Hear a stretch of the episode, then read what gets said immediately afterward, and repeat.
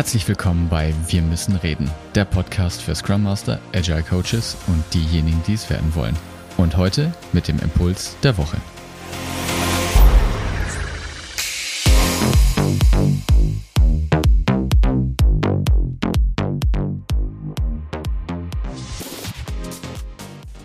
Ihr seid Product Owner für ein großartiges Produkt. Und in eurem Team habt ihr irgendwann die tolle Idee, lasst uns doch, wenn wir das digital vermarkten, einen Produktkonfigurator bauen. Und das klingt nach einer wunderbaren Idee. Es reduziert den persönlichen Beratungsaufwand, also ist quasi eine Automatisierung der Beratung. Ja. Ähm, man kann es ganz einfach machen und es wird total einfach. Äh, das hat man jetzt auch, ja, das ist also üblich, das ist also State of the Art.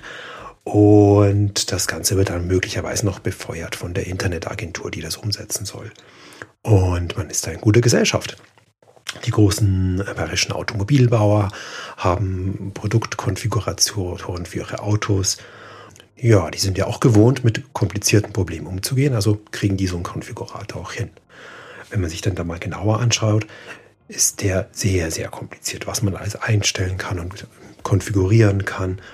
Und die Grundannahme ist aber das, dass quasi hier eine Maschine dieses Beratungsproblem lösen soll.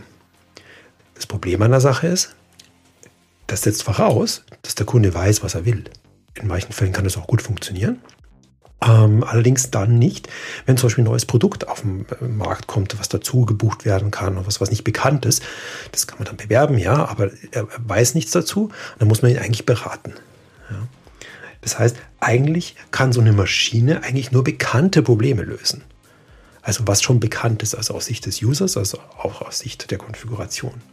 Und ähm, je einfacher das ist, desto ähm, besser funktioniert das. Also jetzt ein Netflix-Abo zu konfigurieren mit den drei Optionen, Family oder Single Package oder was, das ähm, geht ganz hervorragend so.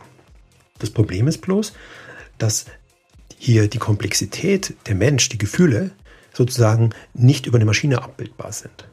Und in der Praxis passiert es dann auch so, dann wird dann dieser Konfigurator von dem Vertriebsmitarbeiter auf dem Laptop nebenan bedient und äh, er fragt den Kunden, was er denn gerne hätte.